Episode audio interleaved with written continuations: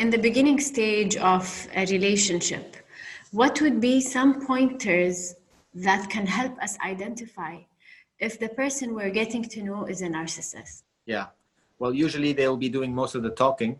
And uh, usually, from very beginning, they will not necessarily agree with you on a lot of topics, and they might get into arguments, heated arguments with you from the beginning. Would they like go out of their way to like sh- shower you with attention? And yes, yes, of course. How because, can you tell uh, it is a normal attention or it is wait? There's a question mark about that. Again, that's going to be very difficult to sometimes assess you know, because they're very good at manipulating the situation. Okay, so it's difficult to actually say, but the signs that to look out for will probably be like I said earlier.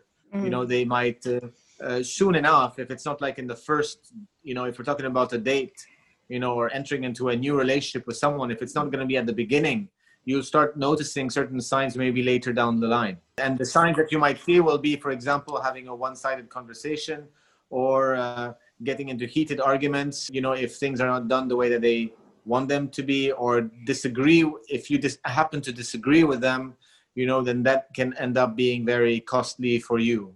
And should we on purpose disagree and see how they would respond. If you want to be using some kind of a test yeah. yeah if you want to be cautious then again it depends because everybody's different note everybody is the same yeah. in that sense. But you know a narcissist in that sense who might you know a narcissist will not know that they're a narcissist. They won't know that there's a problem you know? And so basically if they're entering into a relationship at the beginning then they might be presenting their best self.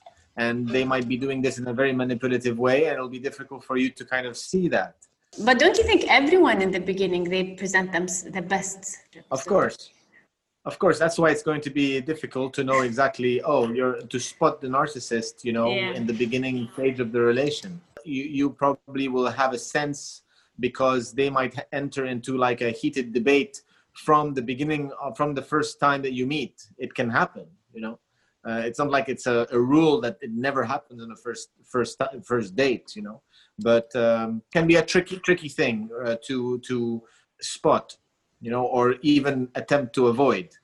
How about looking into that person history, maybe the relationship with their family or how they are at work? Would would that help? I mean, if you're entering if you're entering into a very inquisitive relationship and you have like a full set of questions uh, to tick the boxes that you need before entering the relationship, that might it, it, it might seem to be too too controlling as well. And if the person doesn't happen to be a narcissist, well, that person might actually not necessarily feel comfortable about all this, and yes. um, might end up not interested in, in in continuing any further. What would a narcissist need to do to recover, and what would be some of the challenges they would face in their recovery path? Well, that's a good question. I mean, first of all, a person who's a narcissist will not know and will not think that they have a problem. So they're not going to seek treatment. I mean, the only moment that they will seek treatment is through some kind of in other condition. Yeah, mm-hmm. if they're suffering from some form of addiction mm-hmm. or depression mm-hmm. or grief or loss or anxiety, and then they go seek help for these conditions.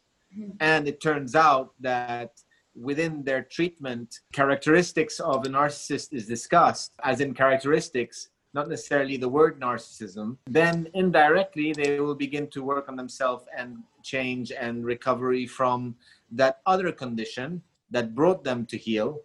Thanks again, Dr. Jeremy, for all what has been shared so far.